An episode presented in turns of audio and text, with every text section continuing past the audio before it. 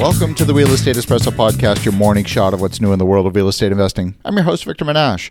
On today's show, we're coming to you live on location in Annapolis, Maryland. Annapolis is the capital of the state of Maryland. It's also the home of the U.S. Naval Academy. This is where the U.S. Navy trains its officers. It's also home to the world's largest in the water boat show. It's an important town because it's a state capital, but it's a small town. Total population is only 39,000. It's small because it's geographically constrained. It's beautifully located within commuting distance of both Baltimore and Washington.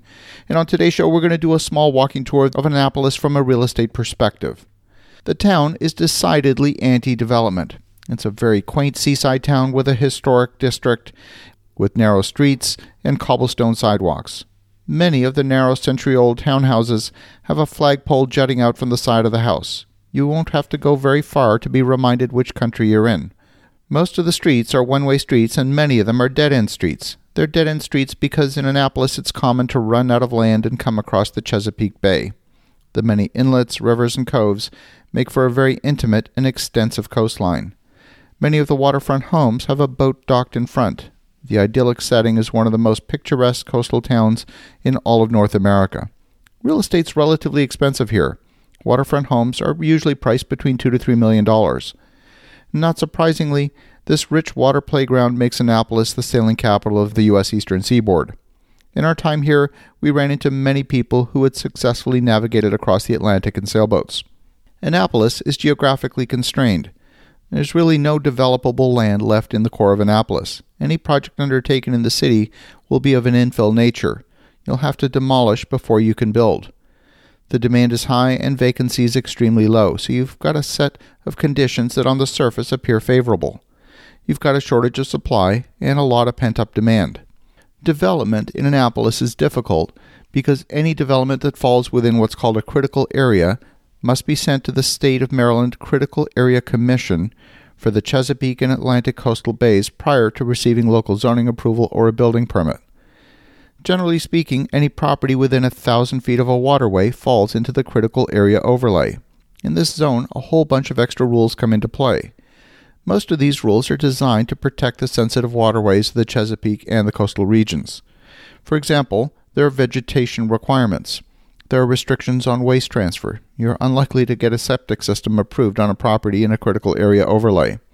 When you walk around Annapolis, you see a town with a main street that has many shops and restaurants, they're not just shops for tourists, although there's plenty of those. Real people live and work and study here in Annapolis. They work hard to maintain the culture of the town. And many of the Main Street businesses are, in fact, struggling. The businesses here in Annapolis are seasonal. The summer months get a lot of tourist traffic. In fact, I would say there's a solid six months of high traffic, which brings in a lot of money into the local economy. But outside of that, the winter months are slow, and businesses waiting out the winter months often struggle there is vacancy on Main Street. First time we've seen that in years that we've been coming here. This is not an easy town to be a real estate investor. We saw an old townhouse in a very poor condition and had a public notice posted on the front window. The owner of that home was seeking to make improvements, including new siding, new windows, and a small addition in the rear yard. The entire process had been opened up to public review. That home is directly across the street from the courthouse, and it's been in distressed condition waiting for the application process to complete for over two years. We conducted a review of commercial listings in Annapolis, and it shows only a single five unit building for sale. The next closest listing is a commercial property for sale in the neighboring community of Parole, which is just one exit away on the freeway.